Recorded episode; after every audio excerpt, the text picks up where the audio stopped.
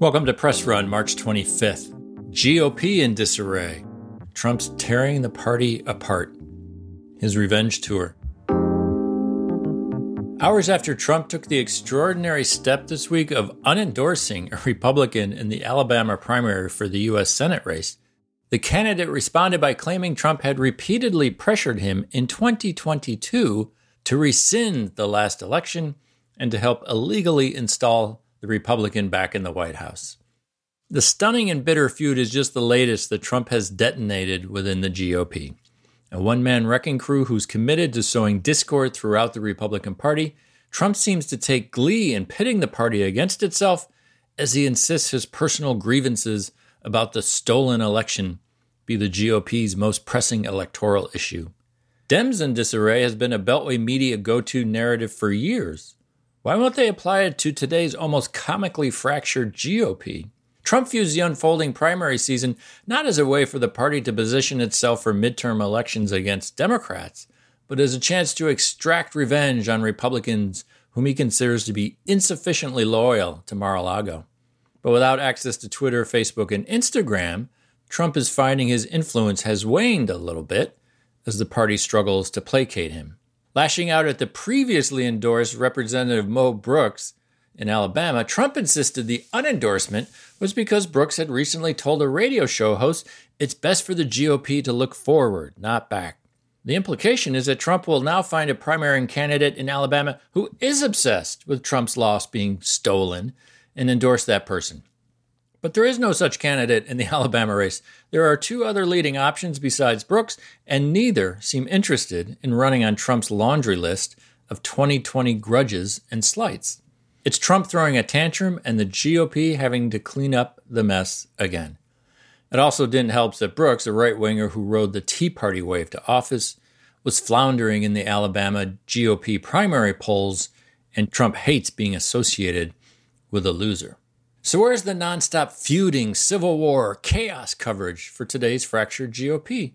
Those were the hysterical words the press used last spring to describe Democrats when just two senators initially refused to support the White House's infrastructure bill. And remember when Biden and his team were filling out their cabinet in an orderly manner? The DC press lost its mind with Dems in disarray coverage.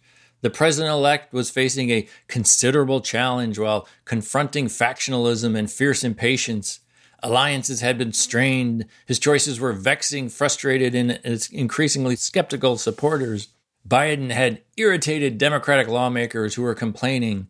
There was mounting angst over the ongoing tug of war. Biden was hamstrung. Oh my. And don't forget during the spring of 2020, when the New York Times basically wrote off the Biden campaign insisting the perilously passive candidate was grappling, uncertain, tentative, cloistered, stuck at home, and struggling with basic technical difficulties, while Democrats were worried and perplexed. Biden won the election by 7 million votes. In Georgia today, not only is Trump trying to end the career of Republican Governor Brian Kemp in his high profile reelection run, the egomaniac is targeting Kemp's allies too, Quote, for the second time in as many weeks, the former president endorsed a little known Republican challenger to one of Kemp's closest political loyalists, unquote, the Atlanta Journal Constitution reports. Trump is likely fuming that the candidate he is backing against Kemp, former U.S. Senator David Perdue, is trailing in the polls, setting up a potentially humiliating Trump defeat. Meanwhile, Trump can't stop insulting the GOP's most senior senator, Mitch McConnell, calling him, quote, a dumb son of a bitch and a quote unquote stone cold loser. Can you imagine what the DC press coverage would look like if a former Democratic president launched grenades at Speaker of the House Nancy Pelosi from the sidelines on a weekly basis? For Trump, though, the press mostly shrugs, completely committed to its Trump being Trump mindset, where there's nothing he can do that rises to the level of damaging his party. None of this is to say Trump isn't the party's presumptive 2024 nominee and that there isn't a cult like following around him, but it does suggest his runaway narcissism is taking a toll on the party, and the press ought to center its Trump coverage that way. Republicans know all too well how Trump can spoil their chances for success. Democrats swiped two surprise runoff Senate victories in January 2021, largely because Trump was still obsessed with overturning his election loss. While waging war on Georgia Republicans for not doing enough to help him steal away Biden's win. Trump not only distracted the GOP during the crucial runoff elections, he likely animated Democratic and independent voters by loudly lying about the 2020 election. Remember, Republicans lost the White House, House, and Senate while Trump was president. There's also no indication Trump's revenge tour is connecting with voters. A recent Gallup poll offered participants a chance to rank the 30 most important issues facing America. Election reform was a choice that nobody selected. It's the GOP that's in disarray, trust me.